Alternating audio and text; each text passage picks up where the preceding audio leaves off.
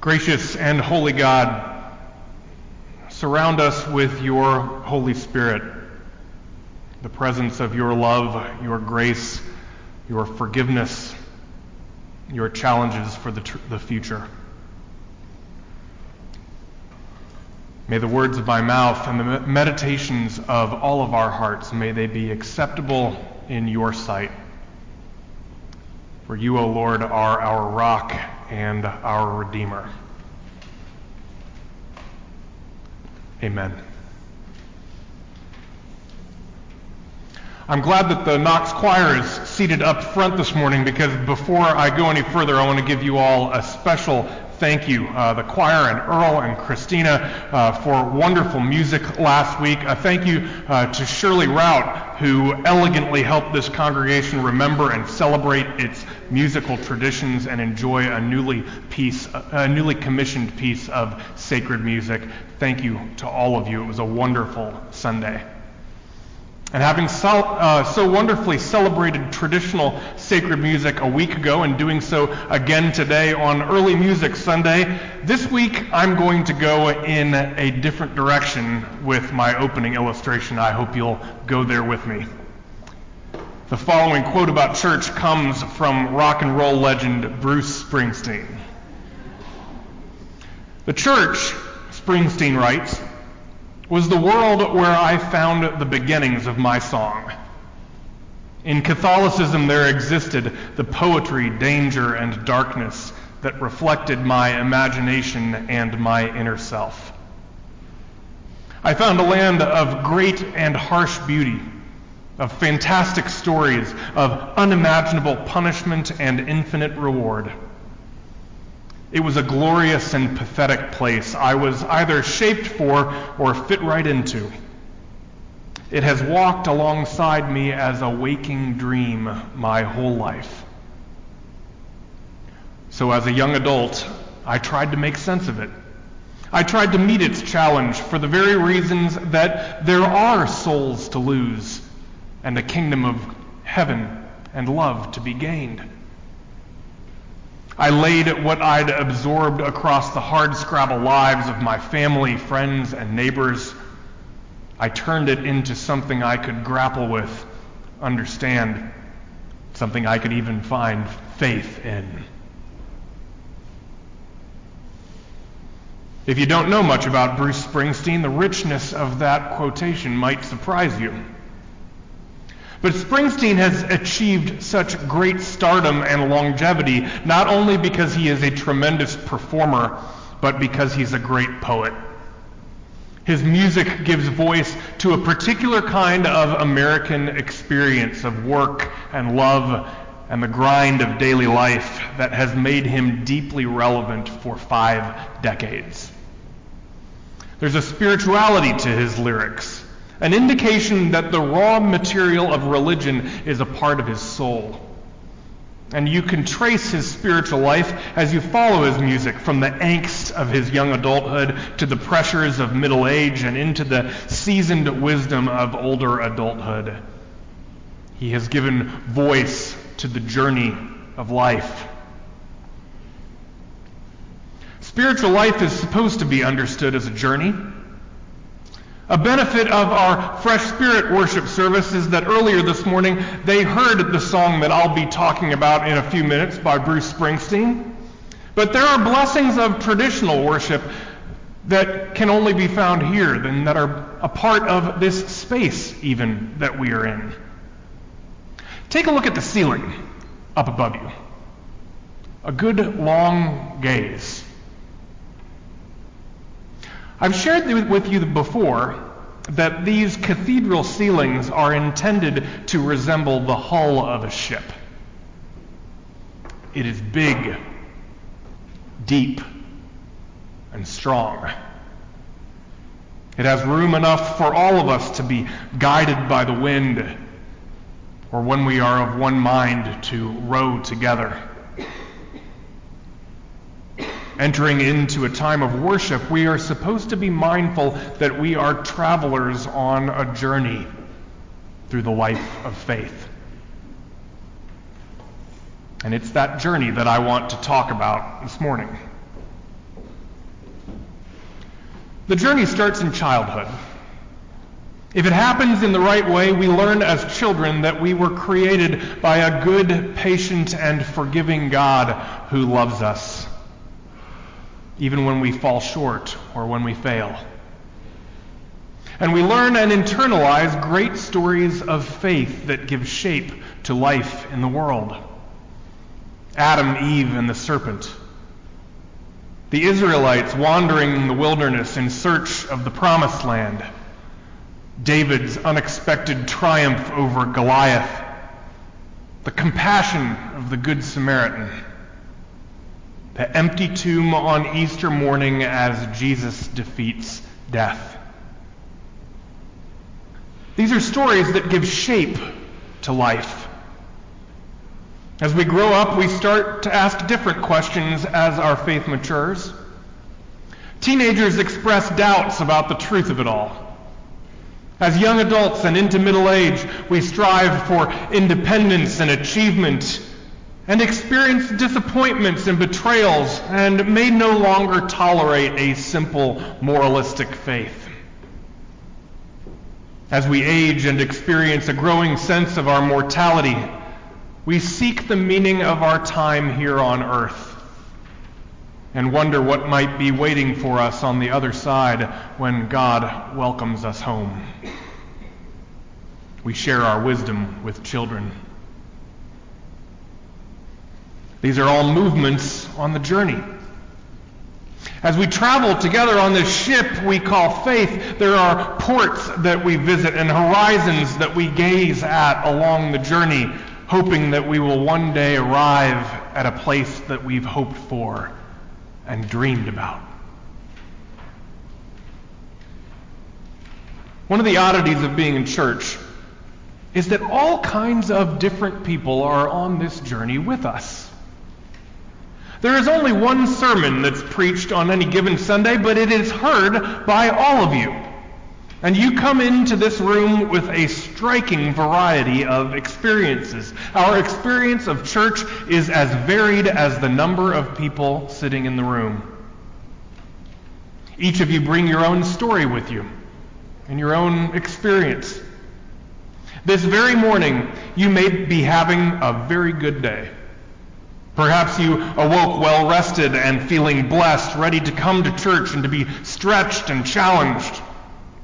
Or maybe already this morning you've had an awful fight with your spouse, or a child, or a parent, or a friend. You keep replaying it in your head. Maybe you're terribly worried about a loved one who is sick, or are grieving a friend you have lost, or are troubled by a hungry person you encountered, encountered on the way here. These are just a handful of the countless ways we show up in church. God's Word has an amazing way of giving value to every one of our experiences. They are all part of the journey of faith. We hear that in the voice of Jesus speaking to a crowd, speaking to all of us in our struggles and giving us something to hope for. Blessed are the poor in spirit, he says, for theirs is the kingdom of heaven. Blessed are those who mourn, for they will be comforted. Blessed are those who hunger and thirst for righteousness, for they will be filled. These words invite us to bring our real selves and our true struggles and lay them before God and pray about them. Church also reminds us that it's not all about me. There are hundreds of others here with us in the boat, even in this very room. People sitting to your left or your right or across the aisle from you. God miraculously attends to each one of us. To members of our family of faith who could not come to worship today and to God's children around the world. So many of them exist this morning in circumstances we can hardly even imagine.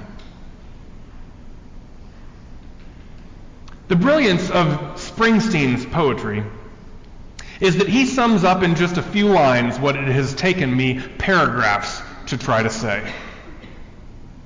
My favorite song of his is a lesser known one called Land of Hope and Dreams.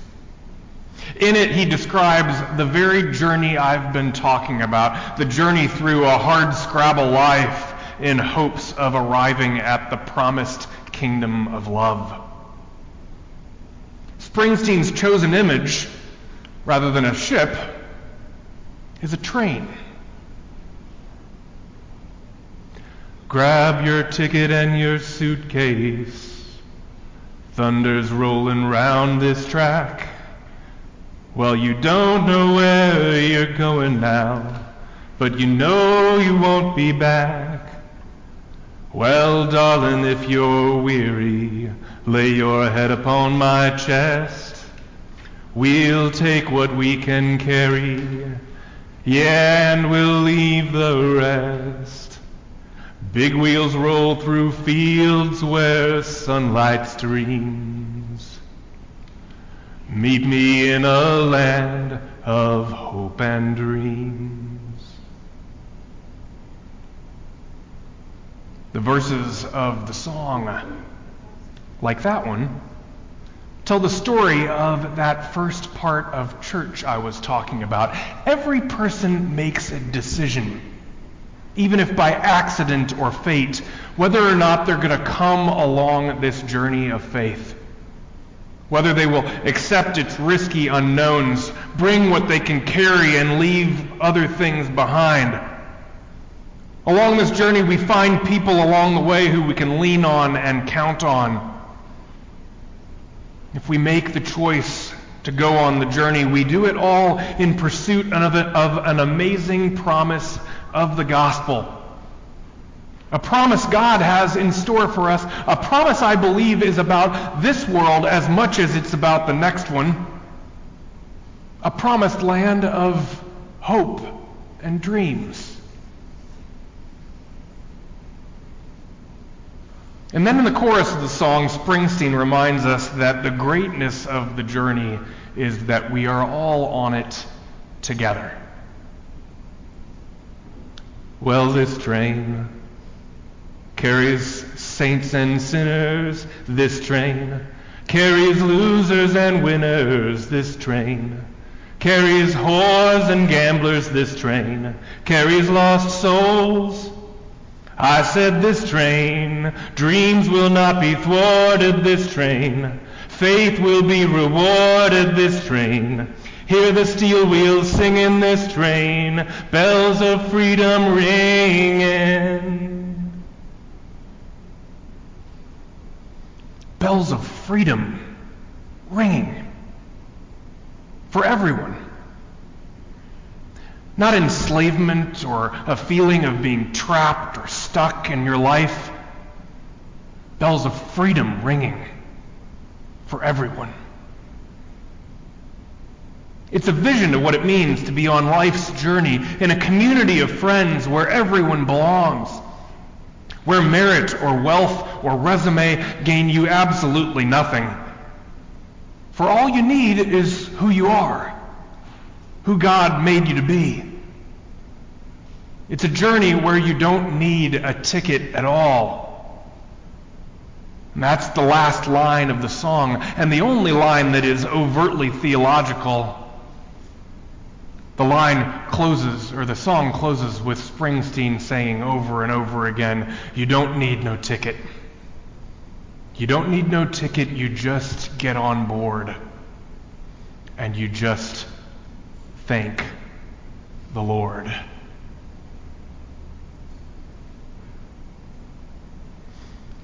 In our annual meeting today, we handed out a report of what happens in this community week in and week out and every day in between. We do God's work here, and we do it far from perfectly. There's always more to be done, but we are on the journey together. In the annual report, we are told the usual information about the happenings around our church, but more importantly, we spent the last year collecting pictures of the faces involved, the people, and we showed you a lot of them. My hope and dream for us is simple. That in the ceiling of this church, the poetry of a song, and most of all in the pictures of Knox's children of God, the young ones and the old ones and everyone in between, you will find yourself swept up in God's journey. That you will know that you need no ticket. That you will get on board. And that you will thank the Lord. Amen.